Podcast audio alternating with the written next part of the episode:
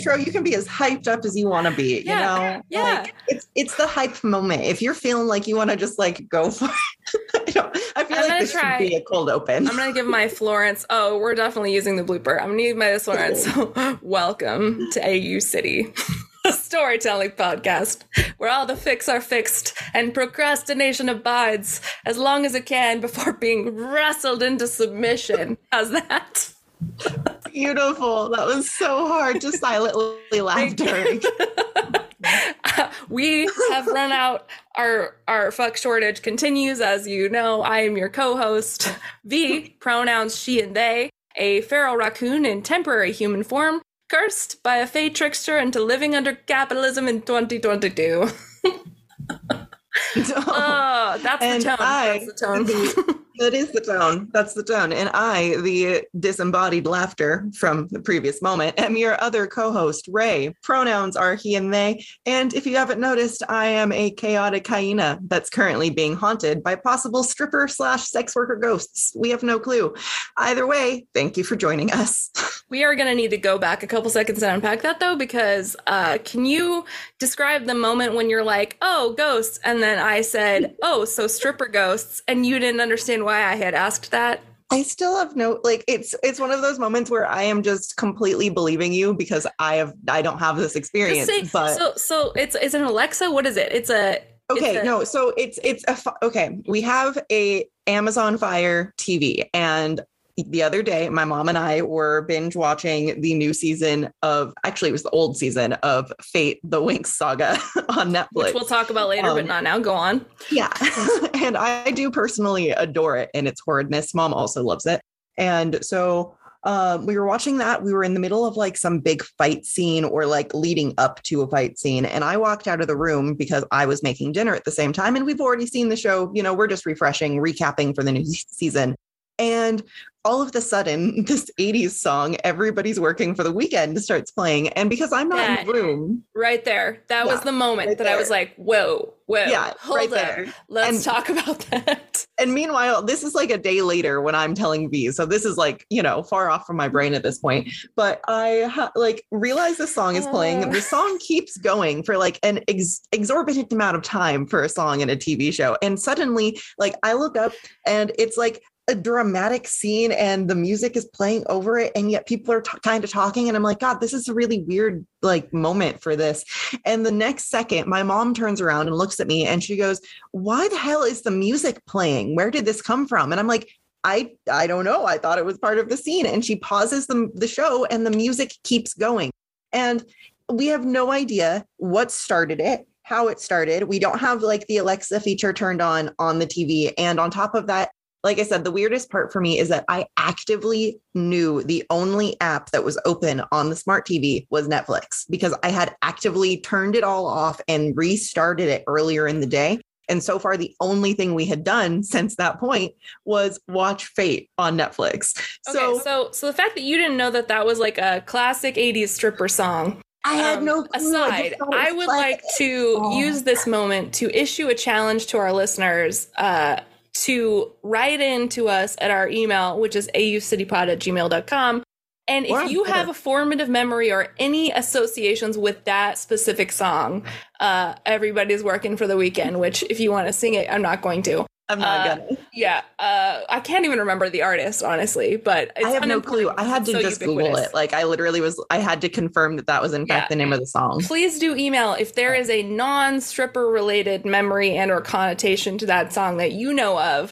that makes this whole situation me actually projecting on this situation but i feel this is this is an important social study uh that we It should is. do anyway Actually, yeah, because I have no idea. And it could like it really could just be our generational gap, but I just don't know. I whoa really whoa whoa whoa generational We have a gap. little bit of one. okay okay all we right have a bit of one. okay i didn't realize we were going hostile today okay We're all right not going hostile. Well, that actually segues nicely into our our next. Since I'm already kind of feeling ruffled today, wow. Um, before Okay, we get started on our thing, I'm not really. I'm not. We're not really fighting. I'm just. It's for feedback. he likes to tell us that we're fighting. It's fine. It's well, you know, for the drama. Some people like to have see ship in peril. Um, before we get started today, I do have a quick housekeeping item. It's more well, it's more like an act of diplomacy. Uh, that's right, kids. It's AU City's first official retraction. Hey, we made it until episode eight.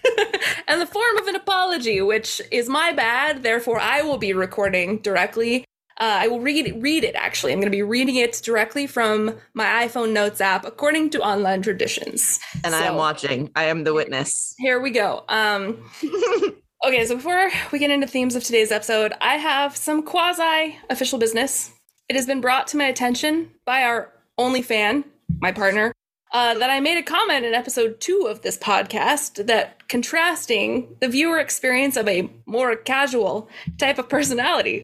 Something along the lines of, unlike me and Ray, you know, who tend to randomly hyperfixate and obsess over a work of fiction, to the point where we could easily write a dissertation on the characters, the backstory, the canonical and non canonical references to various characters' queerness and neurodivergence, and so forth, based on our rather maladaptive, immersive approach to consuming the stories that we love, Hannibal Lecter style.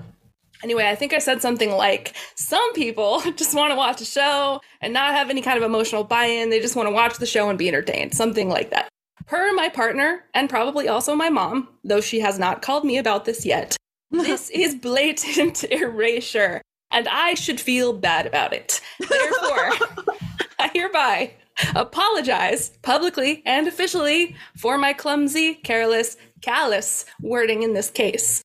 I did not mean to imply that my partner did not wholeheartedly sob along during that scene in Inside Out when Bing Bong heroically sacrificed himself and his rocket wagon to ensure that Joy made it out of the memory dump safely just as I would never intentionally erase the epic angst spiral that resulted from the Twilight of the Apprentice finale of the second season of the animated television series Star Wars Rebels. As a millennial, I'd also never dare, never dare, Rey, make light of the matching Artax shaped scars we all bear. In that moment, we were all Atreyu, and together we mourned a lifetime.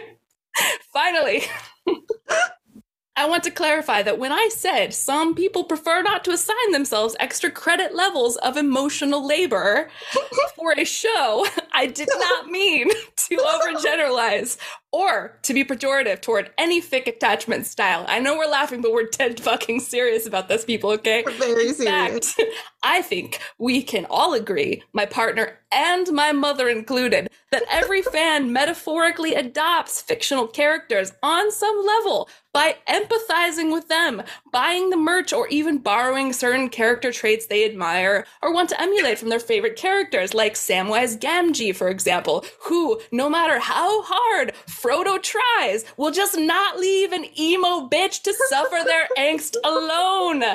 Just as a for instance. Anyway, as we've said before, we value all kinds of ships here at AU City, even the OTPs that get mad at messy podcast hosts for being messy. In the words of the snake from the Southern Parable, you knew what I was when you picked me up, but also I am genuinely, sincerely very sorry. Thus ends our first official retraction. Oh, that was possibly the best thing that I have experienced all month. Later, we'll talk about this, but you know, when you're a kid and you mess up and they tell you you have to apologize, um, I unfortunately kind of made a career out of that, um, making my apology so epic that not only was the original offense forgiven, but like the one time I had to write a letter to a teacher in my school, and the principal was like, you should be a writer. And I was like, thank you. Anyway, long story short. So, uh, yeah. That's amazing. That was amazing. Thank you. Um, to the fan, we hope that you accept this heartfelt apology.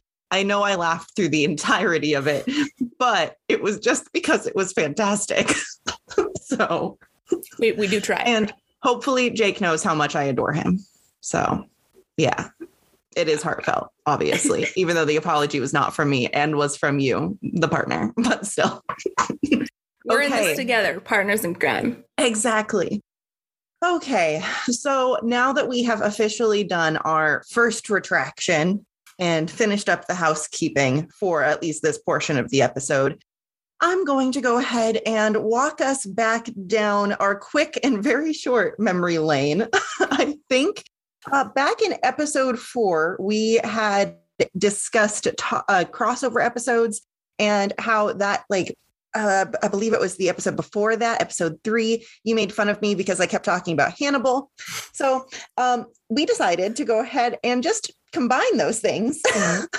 and because today's theme, we are doing a full mashup of two challenges. It is officially the crossover and cannibalism.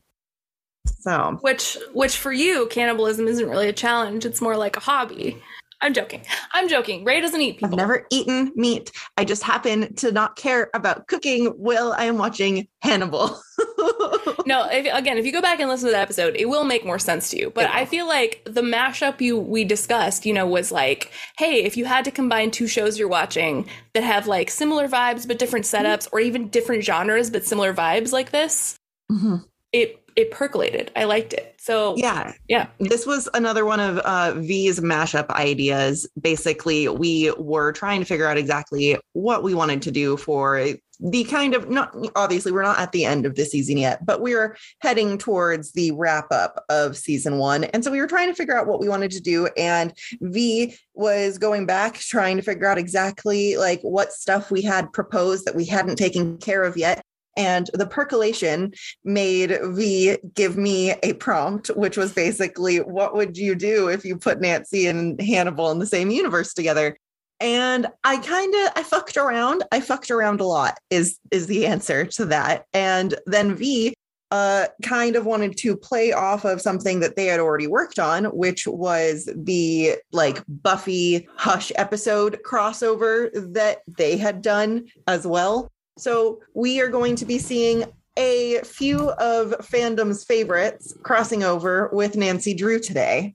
If you yeah so i think sorry if you heard my chair squeaking just then. I just oh, okay. to completely I, it was sitting too straight for me and i couldn't handle it. You're good. I, understand. i saw the movement the and i was like gonna i was just gonna let it happen so. Yeah it's part it's all part of the thing. Lap cats and and queer sitting um yeah, oh, yeah, I think that's you pretty much said it all. And honestly, it's kind of where this is the showy episode, you know. So it's like instead of telling you, let's just show you. Um, my one thing is I'm going to add a disclaimer that the procrast the procrastination was very strong with me this week, and on top of like me having a million projects I'm working on. So I will be honest with you, my scene is unhinged. There's little to no world building that makes sense. Uh, it's about the vibes for me. The vibes. I've I've said this multiple times in this podcast. I loathe explaining how magic systems work or how human emotions work. So I will be taking yep. liberties with both physics and psychology in this. Honestly, if you're gonna do it, it should be with a Buffy crossover. Like when yeah. when in Rome, you know. Sure. And like, yeah, like I could mock you. I really could, but I'm not going to because I also took some liberties this week.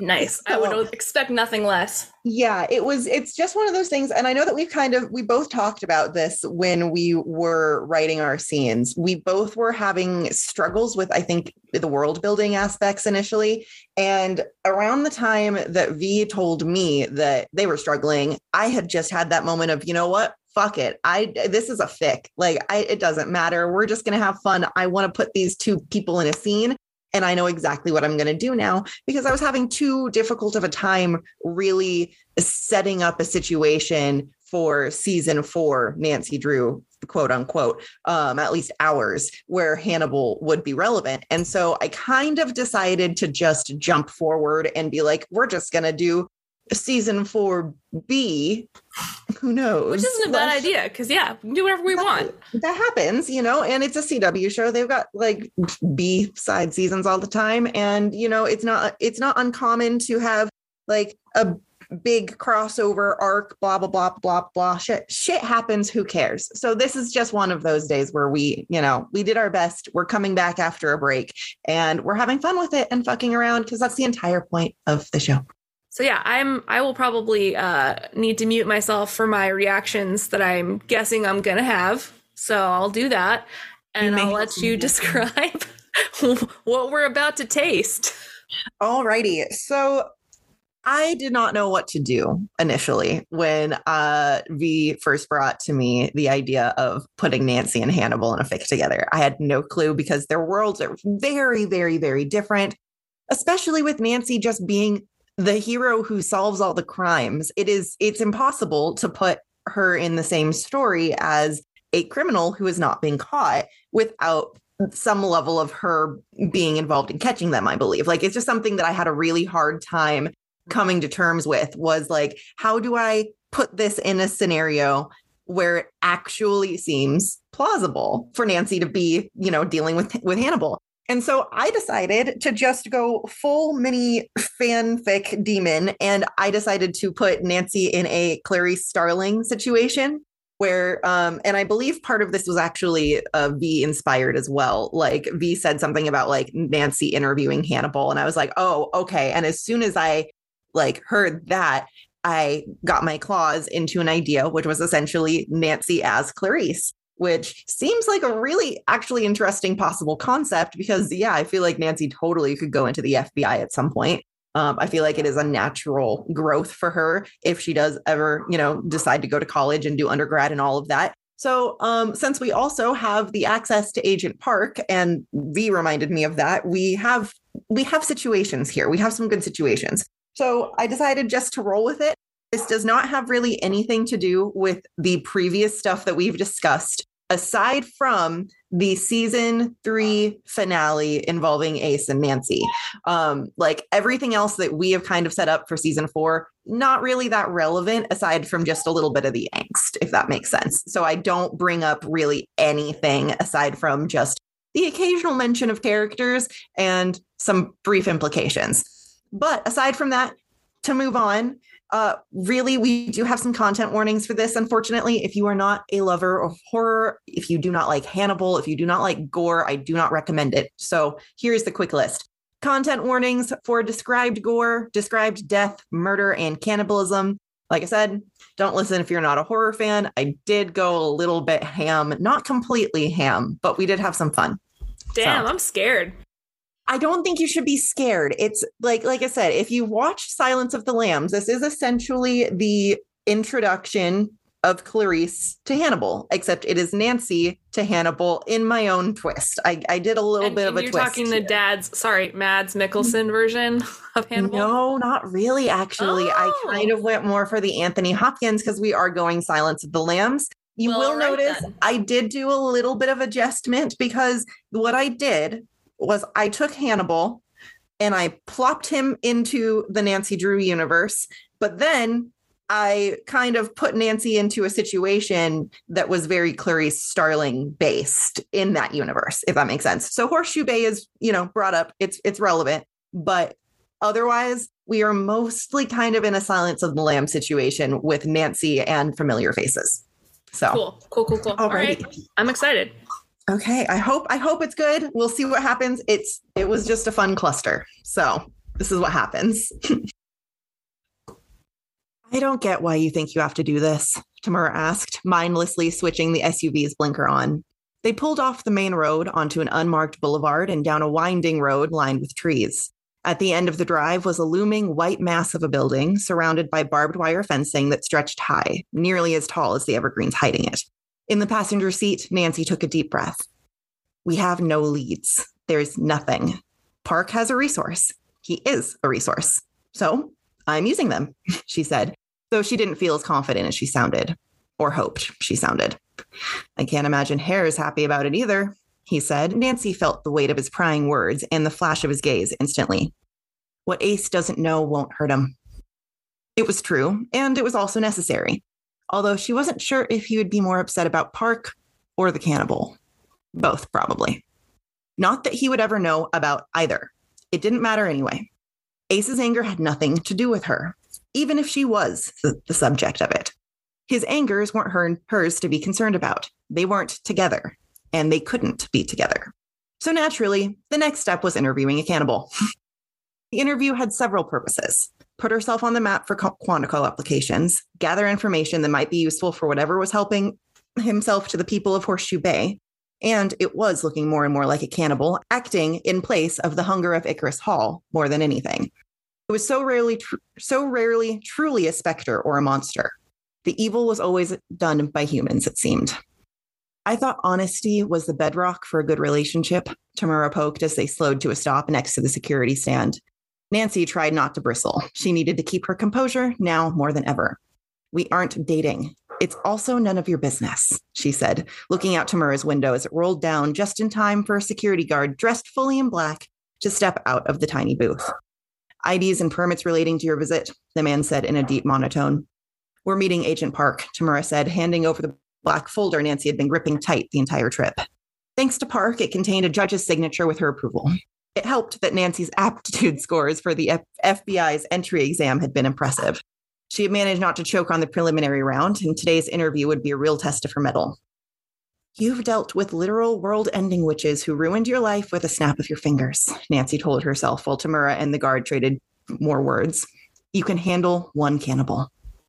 Technically, two, but she couldn't verify the second one was human yet. A moment later, Tamura handed Nancy the folder again as the car started rolling, the automatic gates slowly opening before them. Buckle up, Drew, Tamura said when the car pulled into park in front of the nondescript entrance. He's just like anyone else who's committed a crime, Nancy said with a shake of her head. Her red hair fell over her shoulder and she tucked it behind her ear as she slammed the door behind her. The front door opened and Agent Park stepped out instantly, waving with two fingers as Tamura and Nancy walked up to meet him. I can't believe you think this is a good idea, Tamura said to the fellow once sheriff as he outstretched his hand. Agent Park, you know how dogged Miss Drew can be, Agent Park said with a kind grin, giving Detective Tamura a firm handshake. Nice to see you, Detective. We can debrief and catch up after the interview is over, but we're on a timeline. He's only got until his next window of therapy. According to Dr. Charon, musical therapy has been working wonders for him, and he can't afford to miss it, Park said, a weak chuckle escaping his chest at his own words. Park explained the rules as they walked into the building, and a security escort took them to the elevator, then to the basement levels. Nancy did her best to keep her breathing controlled, even as the doors left Tamura in the lobby. Park would leave her at the door to the cannibal's caged prison. Then she would be on her own for 20 minutes. 20 minutes felt like nothing.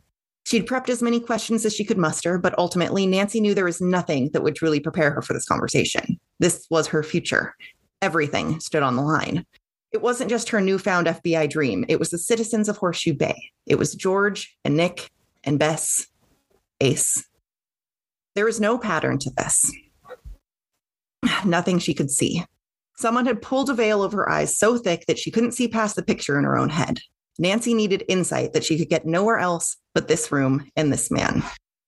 Your 20 minutes start as soon as the doors shut behind you. It's a time sensitive lock. Three guards will be standing outside until your 20 minutes are up. If at any time you feel unsafe, step back behind the red line and we will enter immediately. Do not, and I repeat, do not cross the white line. The alarms will go off and you will be removed from the premises immediately. The recording of your conversation will be delivered to you in the lobby when you are escorted out by my team. Do you understand? Nancy nodded. Yes, I understand, she repeated when the security guard kept staring at her, unblinking. The entire time she stared through the glass door. It was so clear it was nearly imperceptible. Surely it was bulletproof. A moment later, a soft buzzing echoed through the chamber they stood in, and the door began to slide open again. Past the glass was a giant cage, dark metal poles reaching from flo- ceiling to floor. A white line was painted around the cell, maybe a yard away. Another red line was painted a yard past that. The air was stagnant as she stepped in through the threshold, taking one last deep breath as her gaze fell on the man she would be interviewing. Dr. Fell, she said as she walked up to the white line, slowly following it until she stood opposite him. She walked around the cage with decisive steps, as if she was hitting a mark on the stage. From her peripheral, she could see the guards in the glass chamber, weapons at the ready. The man stood up slowly, arms linked behind his back at the wrists. He wore a stained white jumpsuit that looked more like pajamas than prison attire. His dark hair was well cut and styled, parted to one side, with sideburns that trailed down into a trimmed beard. Small circular glasses hid his eyes, reflecting off the light from the tiny windows behind Nancy. You're much younger than I anticipated, the prisoner said slowly, eyes trailing from the top of her head to the Mary Janes on her feet. They lingered too long at her bare wrists. She'd worn a dark gray pantsuit, told to cover as much skin as possible when seeing him. Nancy tried to push down the anxiety that bubbled in her throat as his gaze finally flicked back to her own. Tell me your name. His voice was surprisingly deep, more comforting than she'd anticipated, yet it made sense. He'd been a therapist before his arrest, practicing hours before his arrest under another name, Lecter, if she remembered from the file. But it was a small part of his storied history, and every anecdote she'd found described him as calmingly charismatic. My name is Nancy. Nancy Drew, she replied. Because Nancy Hudson still felt strange, Nancy Drew Hudson felt too much. Everything about our in- interactions needed to be calculated. Ah, the hero of Horseshoe Bay. I've heard tall tales of you. Many stay far out of your reach for fear of discovery. Quite a network that actively elude you. Nancy could feel a, br- a blush creeping on her cheeks, and so she mirrored Dr. Fell's stance, arms behind her back, so she could dig her nails into her palms as discreetly as possible.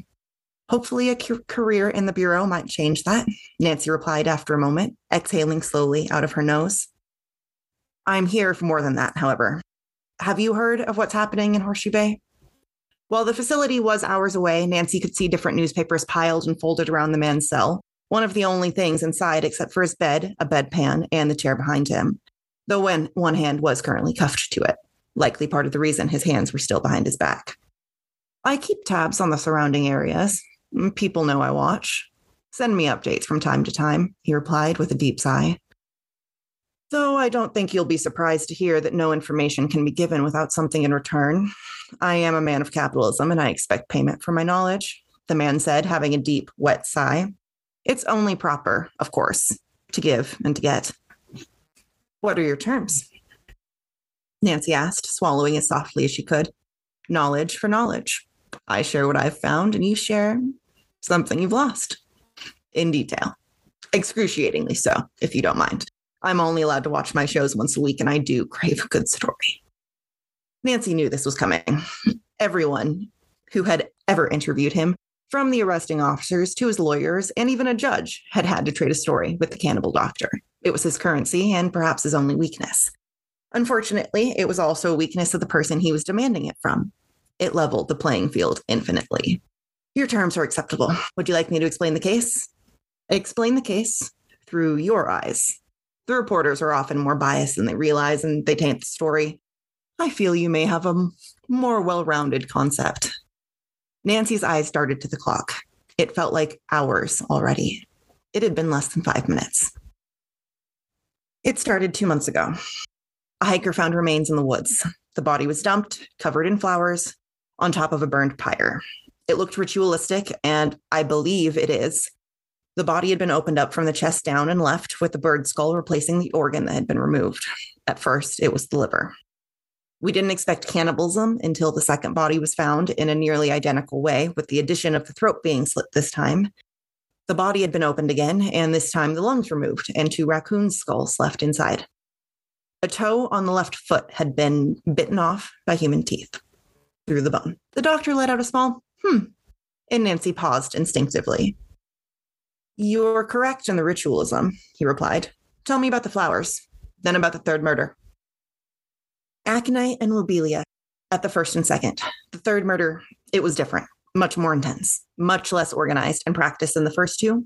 The pyre burned part of the flowers and the body like it was rushed, except there were bite marks in the arms and torso, and the opening was cut and then ripped. The lower jaw was ripped clean off, and another bird skull was found, this time in the jugular, and it was a hawk.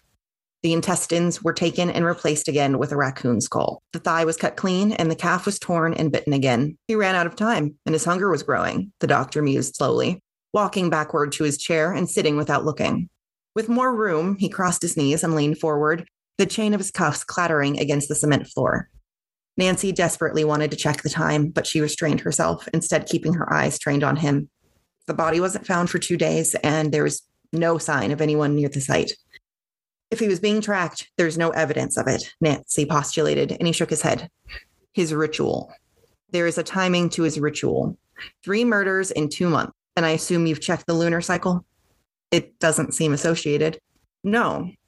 But perhaps another alignment. Horseshoe Bay is well known for its history of fantastical legends. Mm, some would even say it's magic. The end. That's where you're ending. Yeah. Okay, I'm like, I'm like sitting here like, oh man, I'm glad I glad I'm not making spaghetti right now. Um, I that was that was intense. I literally was like biting my own finger. Um, Good. I wasn't know, sure. I, I never really solidarity. know how intense it is when, like when I'm writing it. So that's good to know. well, you did a couple things here that I just want like I- I'm not going to go too in depth right now because we should save that for the telly episode. But I feel like you did a couple things that really interestingly like putting a character in a situation like this with someone who's also very observant and a character like Nancy Drew who canonically has like eidetic memory, which you know we like to use as a device of like especially in visual storytelling, she can be like, look, Right. she remembers exactly what it looked like.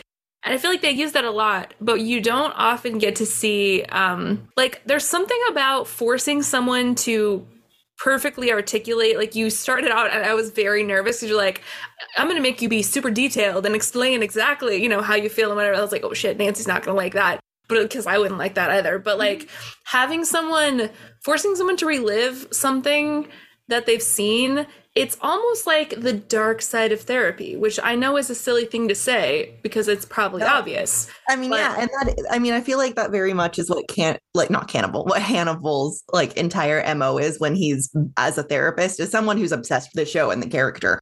He uses curiosity as currency. And so that's where hi so much of his observation and his detail orientedness comes from. And the thing is, Nancy does the same thing. She's just not a cannibal slash murderer. Well, Um, yeah, it, it's but it's almost like uh what's it called, like sadistic, you know, like Mhm. making forcing someone to um describe like a traumatic thing that they witnessed in like super detail. I never really thought about it before, but I think that's why when I started watching the show, it's kind of the same thing. It's like you're forcing a character who has no empathy, having a character has too much empathy, basically, right? Is kind of the premise of that. But I think that the show is kind of like we kind of unintentionally do this too, because when we're putting characters and like making them foils, Nancy's not going to like tell anything to anyone unless she has to. And so Mhm. putting her in a situation where she has to trade her thoughts for information is very like I would definitely want to watch I would want to watch and or read the rest of the scene and then like many more after because that meeting of the minds would be good. So but why did you end it here? I decided to, end it here because A, I've been really angsty in the past, and B, um, I knew that part of what I really wanted to do was set it up, if that makes sense. I really wanted the visual of Nancy being Clarice, if that makes sense. I wanted the reader to, or I guess in this case, the listener, but you know the audience to be able to see the moment. And so the biggest thing for me is not just just like one of my favorite scenes in the entirety of the silence of the lambs is the very first introduction scene essentially. Um i know a lot of people will say that it is the the scene where you know clarice is bartering her bad her past memory with the lambs etc but i think that one of the best scenes is just the opening where she goes in and she meets him and she realizes what the fuck she's dealing with she wasn't that confident to go in with, but she was trying. She was doing her best to be as confident as possible, not unlike Nancy in this situation. But when you are faced with somebody who does what you do better than you do, I think that that automatically puts you in a position where you feel like you're off of your footing, etc. And so part of why I wanted to do this here is that a I wanted to really get into the horror of it. Um, I wanted to kind of like have the cannibalistic aspect be an actual part of the story, um, and not the like the emotional part be the highlight, the object of this moment, because I really wanted to kind of have a meeting of the minds between Nancy Drew, Clarice, and Silence of the Lambs, and the gorgeous, beautiful gore that is in the Hannibal like Hannibal Yeah. show. Like, Lovingly everything- described viscera. Yeah, it's like it's this really interesting thing that like I feel like it's done so beautifully in the show, but can also be translated gorgeously to text. And so um, or well, in prose in this case. And so that was really what I wanted to highlight. I wanted to kind of focus specifically on the initial meeting of the minds and like n- the unsurety of that moment and then really just leaning into the hannibal the show vibes while also like trying to keep everything melded together. So yeah that was that's kind of the intent there. That was a really long explanation. But yeah the entire point the fic like i'm sure the entire point and the the excitement for people if they do eventually read the rest of the fic later will be the emotions and the Yeah. angst coming I'm excited to read the rest of the fic to get to find out more about like what you're discussing, like the the not the logistics, but you know the what is happening with this cannibalism slash ritualistic sacrifice with animal bones, which. I am still trying to wrap because you know I hate world building and I especially hate figuring out like what do you call it? Your design. Like the design. That is it's the hannibal thing. It's the that is literally so yeah yeah. thing it's like this is my design slash this is but the murder design. So that's yeah, why like, i find myself so enthralled because it's like watching or reading a really good mystery where you're like oh like what does that mean? And my brain is so much of that like i'm gonna percolate on it for like days and then be like come back and be like oh I bet that little thing you dropped right there probably meant something, didn't it? But that's just so funny. Like it takes me so much more time to like Well, anybody who's paying attention and who knows anything about um, flowers and poisonous flowers, etc., yeah. has some ideas about what might be going on and what I'm introducing um because it's also it's all it's very on brand for me just as yeah, a person. it very much is. I i can definitely see like i it? can confirm can confirm. I also will say that like i know at no point do i ever think you do anything just willy-nilly. Like i know there's a plan and that's why i've become increasingly paranoid when i read your stuff. Like there's a plan for this. You did this on Sorry. purpose didn't you no, I love it. I love it. And I'm honestly very excited to read the whole thing too later. Um. All right. So that it's I love how we balance each other's vibes without even meaning to. So with that in mind, um I my scene, I am writing this from Ace's POV because I owe you angst. I am also hella cheating and I'm continuing my scene, like Rey said before, from our last showy episode where the Drew crew was cloistered together at Icarus Hall, forced into a temporary vow of silence, trying to figure out this new curse of theirs, which I also didn't really explain. So just, you know, vibes, just go with it, roll with it.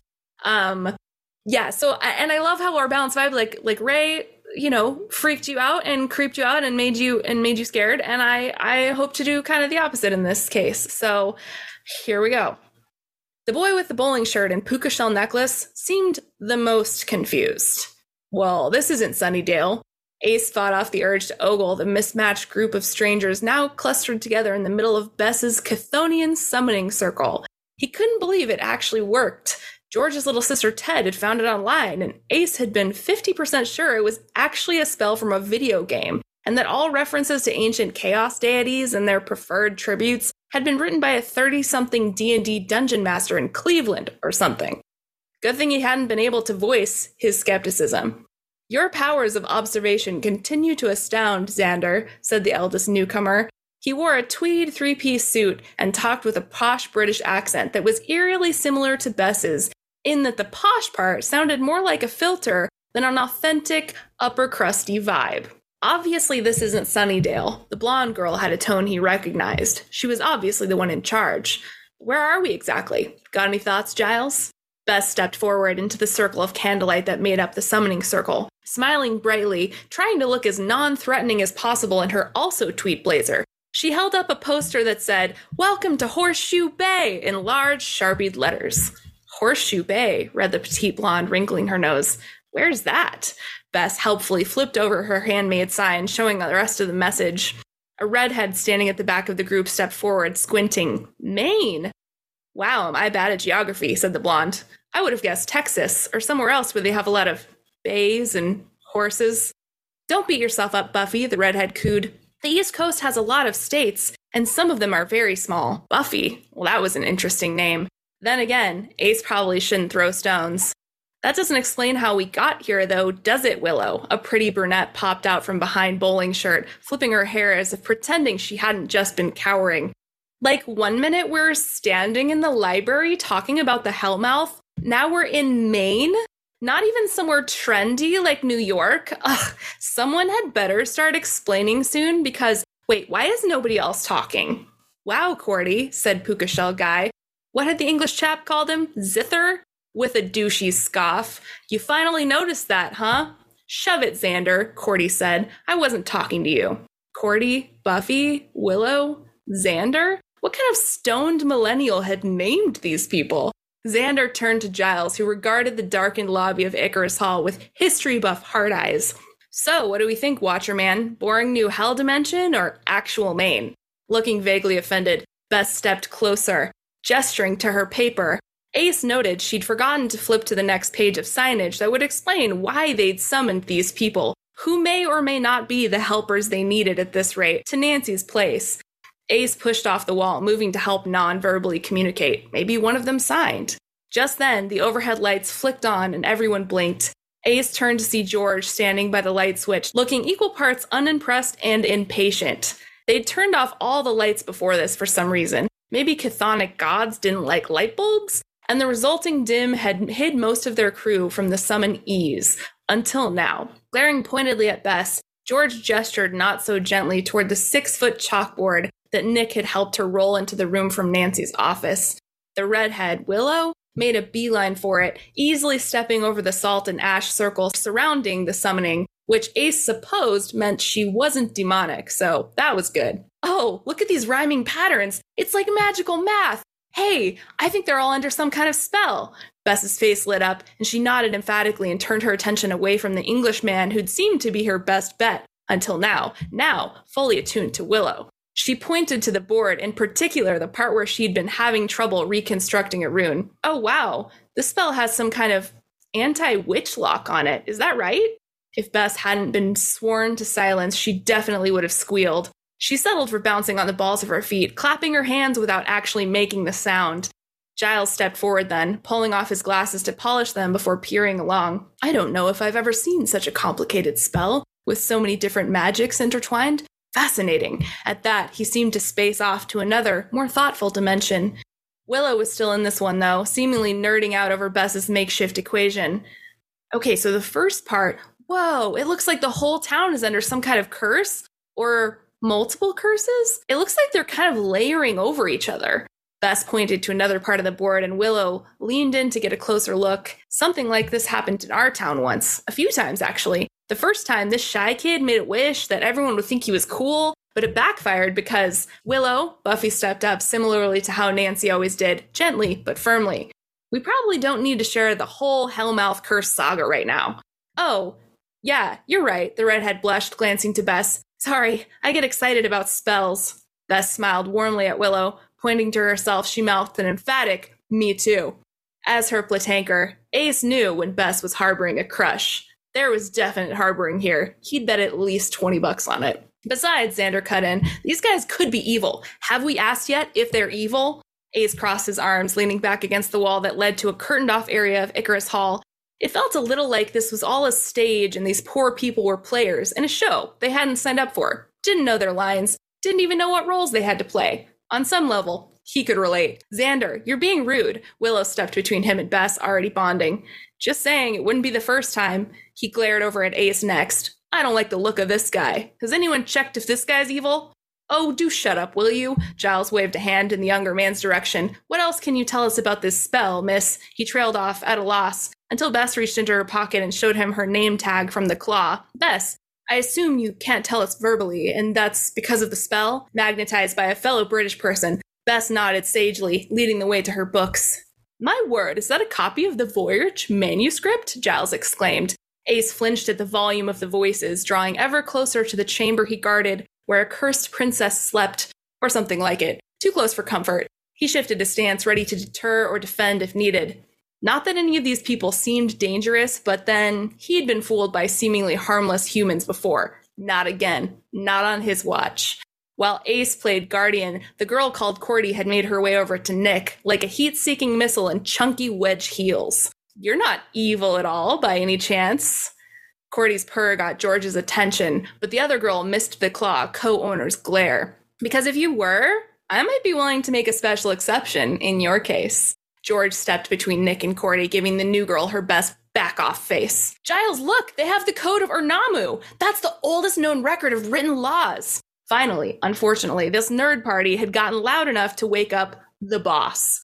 Ace reached for the curtain too late. Before he could even touch the heavy velvet, it was ripped back to reveal a tangle of copper hair, wild blue eyes, and a level of annoyance to rival an Aglaika. Nancy opened her mouth to say something, too tired to remember she couldn't speak, and Ace had no choice but to step in and put a finger to her lips, for her own good, no other reason. Honestly, if Nancy had, had never allowed herself a nap, these shenanigans would not have happened. She'd have put a stop to Bess's magical fuck around and find out plan, for sure. Dazed and blinking, she looked up at him for several seconds before her frown returned. She remembered their situation first, then seemed to realize they were still touching each other. When she stepped away from him, it was sudden enough to attract everyone else's notice. Whoa, Xander said, looking Nancy up and down in a way Ace did not like. Is she evil? Xander, Willow rolled her eyes. Nobody here is evil. They obviously brought us here because they need our help, which is what we do in case you forgot helping people. Even if this place does have major cult vibes, Cordy added, less than helpfully. As soon as Ace got out of her way, Nancy zeroed in on Buffy. Their eyes met, and to Ace, it seemed like an understanding passed between them. The innate recognition of final girls who'd saved the world and seen too much shit in the process. I'm Buffy, the shorter girl said, holding out her hand. The vampire slayer. Nancy shook Buffy's hand with a professionalism that totally glossed over the fact that words like curse and evil and vampire slayer were being thrown around willy nilly in all seriousness. Then she reached into her pocket and handed over a business card. Legit. Ace was impressed, but then when had he ever failed to be impressed by Nancy Drew? Nancy Drew Investigations. Buffy looked impressed as well. Cool. I thought about starting a business after I graduate, but not detecting. Detectiving? Maybe like real estate or fashion consulting, both booming markets in LA. Cordy snorted at that. Buffy, no offense, but as if anyone would pay you for fashion advice. Buffy rolled her eyes, seemingly used to this behavior from her so called friends. You don't have one of these on your squad by any chance. Nancy glanced toward Bess, considered for a second, then shook her head. Ace smirked, knowing that Bess only came off petty before you got to know her. Maybe Cordy was the same. With Nancy to spur things along, silently but still firmly, the Scooby Gang, as they called themselves, trademark violations notwithstanding, made quick work of Bess's next ritual. Using a notepad to communicate, Bess directed everyone into a circle woven of silence and solidarity, interspersed with voices from an otherworldly place, whatever that meant. As they prepared to do the spell, Ace reached for Nancy's hand without thinking about it. She pulled away from him so fast it was as if she'd been burned. Nobody noticed, except Buffy. Sliding closer past Ace, she took Nancy's hand, whispered something soft enough for the final girl's ears only, but Ace couldn't help hearing it anyway. So You've got one of those too. Nancy blushed, but didn't, couldn't answer. Star-crossed? Ace held its breath, sneaking a look out of the corner of his eye as Nancy nodded. Maybe even cursed to stay apart? Another nod. Same old story then. Fuck. Ace wasn't holding his breath anymore. He'd forgotten how to breathe. Buffy sighed, the sound so sorrowful it broke his heart secondhand. God, I wish fate would get itself a new fucking trick. Turning to Ace, she held out her other hand and he took it. When Buffy looked at him, he knew that she knew he'd heard what she said. He also suspected she'd done it on purpose. As Bess and Giles began the spell, Bess gesturing and Giles chanting along, Ace felt a lightning bolt of pain go through him, traveling through Buffy the Vampire Slayer, who stoically channeled the curse without even flinching. Nancy didn't flinch either. Final girls. Before the ritual could run its course, Buffy squeezed Ace's hand, smiling sadly. Hope your story has a happier ending than mine. And scene these are actual fucking tears in my oh eyes. you see this shit? I am tearing up. I hate you. um, you, to be fair, you did ask for it. Second of all, um, you started it, so don't start yeah, none. Won't be none. Listen, I, I, you oh, were the one that pointed out to me the last time we did the scene that I cut it off in like a very like cheatery, quick way. Like I definitely stopped before we got the angst that we would been we had been promised at the top of the scene. So I feel like this was my way of like delivering what I promised long ago in a way well, that makes you be like, thanks, I hate it. Yeah, no, it's a hundred percent thanks, I hate it. But also like I could totally see that happening in a crossover episode. Like for doing the rush cross crossover episodes that we have had to do, I feel like both of them have gotten to the heart of the matter very quickly and i also feel like yours was kind of just perfect because like it felt like a like a montage scene at the end if that makes sense. Everyone coming together before the hand holding and like you explaining the, the ritual but like being vague about it if that makes sense. Yeah. it didn't feel like there was a lack of world building. It felt like it was just like the camera eh, i could see it in my head like the camera was panning over everybody as they came into a circle. Things were happening like there was a situation with Nancy and Buffy having this conversation that like I could hear, I, I, could see how it would be playing out in the show. And it was just awesome. And it was perfect. So like it was one of those like, even though I know you were struggling with the world building at first, it, well, it handled it perfectly. I this think. is why I love like no one ever asked me if I know what things mean because my whole thing is to like it seems so confident that surely she had a plan going into exactly. this, right? Like surely Surely, That's I mean, I definitely didn't sign. just Google the names of like ancient manuscripts and throw them in there for spice. I definitely, you know, did deep research on this. Again, I'm lying. You never know if I'm lying though, because you know, sometimes I do Exactly. hyperfixate It really and depends on the situation. go in. Yeah, and so in this case, it's like, did did does the spell make sense? Is it gonna go somewhere else? We don't know yet. But this is a great way to talk about how next time I think we're gonna we're gonna probably record the the f around the pre f around, if you will, that we normally mm-hmm. do, where we're like where we're trying to decide what we're gonna write and why and how how it impacts the rest of the season. Because sometimes we have a plan, sometimes we just kind of vibe it out. Well, and for what we're doing as far as like a, like how we have been handling the season 4 situation and like only giving little bits away and honestly flying by the seat of our pants as much as we have been. Yep. Like so much of this it's not like any of this is filled out. We're really just having fun putting things in, making, you know, prompts for each other as we go and just trying to make it something that's fun for us. Yeah. Um I think But that we keep adding to it by accident in a good way, Yeah. I think.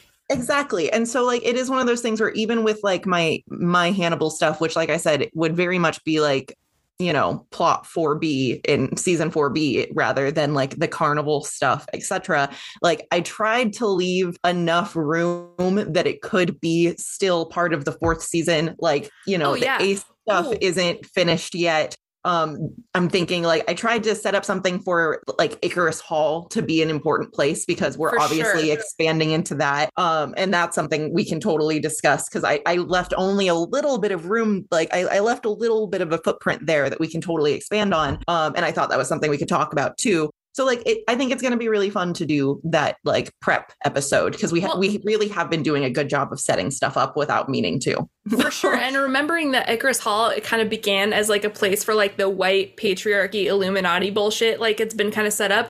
You Mhm. also can i make a request yeah so you actually um like your crossover is actually probably more in line with where the where the show is heading in my opinion based on them bringing in park as an fbi profiler and bringing in lacey the true crime podcaster if you remember I correctly forget about the true so crime if I can make a, podcaster. my a request, I actually think like your fast forward to like you know end or end of season four, like after we've dealt with this pesky cursed business that I'm still dealing with in my scene, like if yours basically could totally exist in the same season and make perfect sense, especially if Nancy and Ace like your like little mention of them of being together but can't be together maybe at this point in the story it has nothing to do with the curse anymore and it's something completely different has come between them because that's how people Well, love to ruin our lives. but too- if you could bring in Lacey as a character that moves to Horseshoe Bay to be covering this true crime thing, this is my request I'm making for you. But also, as you and I know, this this will play into our ship our ship agendas because we have several characters that we're trying to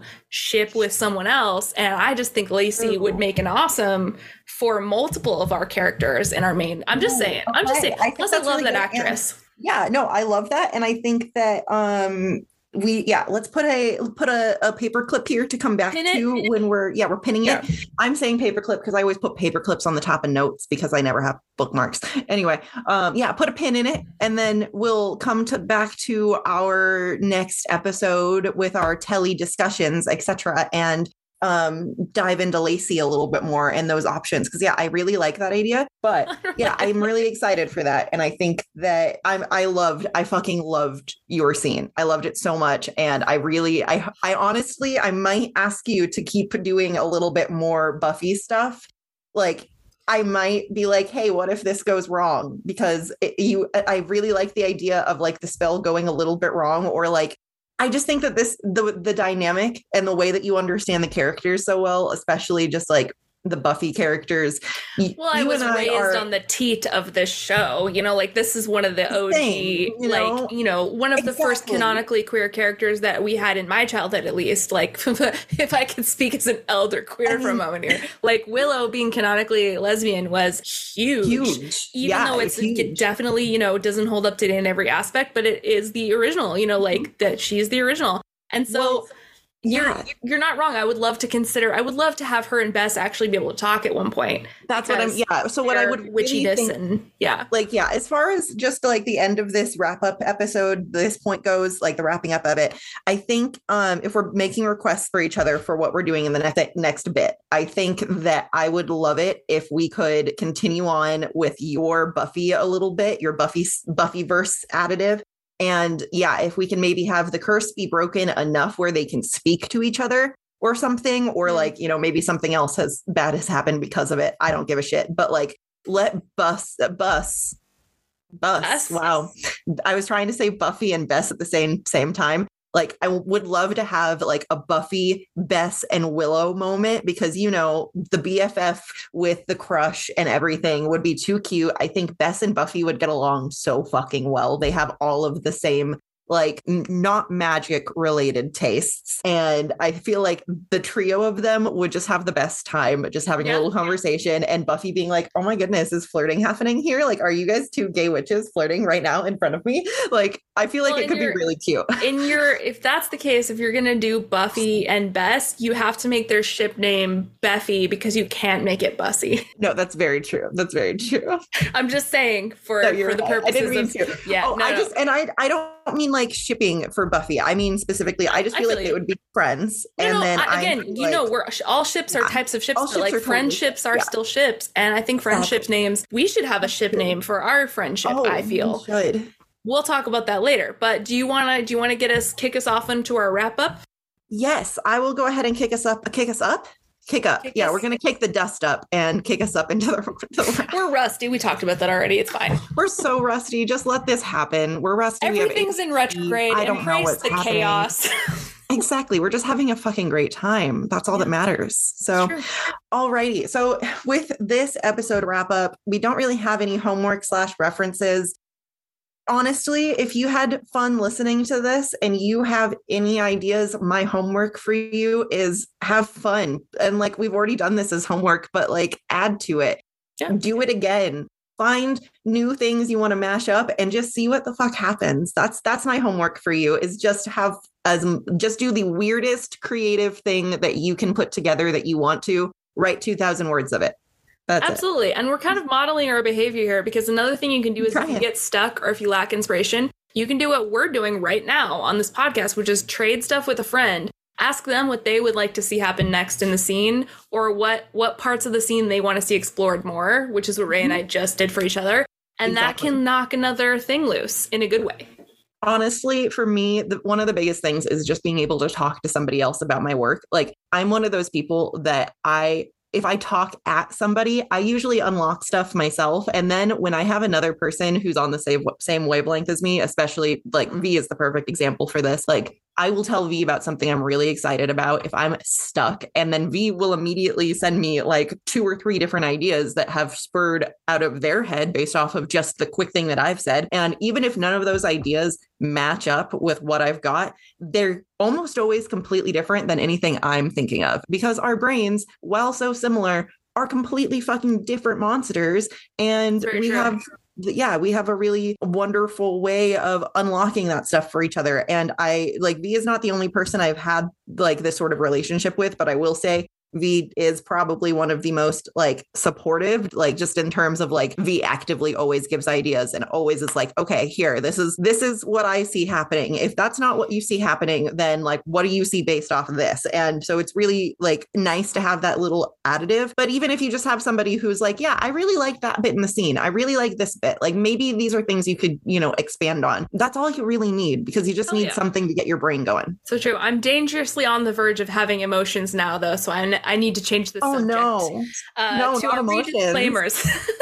Stop it! Stop it right now! You you you desist. I will desist. So our our, our re disclaimers, as per usual, we do not own Nancy Drew, the concept, the characters, the town of Horseshoe Bay, nor do we own any of the characters, concept, cannibalism, etc. from Hannibal or Buffy the Vampire Slayer characters, etc. and so forth. In this case, we're using existing and recognizable characters as tools to illustrate storytelling techniques that fellow neurodivergent writers can use to f around and find out, aka figure out how to make art in a more intentional and personalized way. This is infotainment, meaning it's meant for educational purposes and not for profit.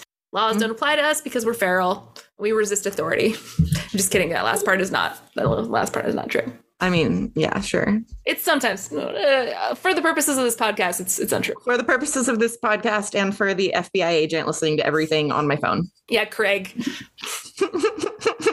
anyway, thanks again for joining us. This has been AU City, a storytelling podcast where fics are fixed and procrastination abides before being cuddled submissively. And we are your co hosts, Rey and V. All right, please follow and rate us on your favorite podcast service, including but not limited to Apple, Google, Spotify, and Acast, which is where we're currently hosted, and apparently now iHeartRadio. So Ooh. welcome, welcome new listeners from there. You can also follow us on Twitter, Instagram, and Tumblr at AU City Podcast, on TikTok at Alternate Universe City. And for special requests or just to tell us how much you love us, you can also email us directly at aucitypod at gmail.com. Awesome. And please, seriously, email us like prompts and shit. Yeah. that would be fantastic. Memes, If whatever you like want. it, We love it all. whatever you want. Yeah. So with that, we would love to let you know that we love you. We want you to stay weird, and we always want you to remember to fuck around and find out with your art, also known as FAFO. Always FAFO with your art. We love you, forever. special listeners. Go have fun, create what you want, and we'll see you next time. Bye.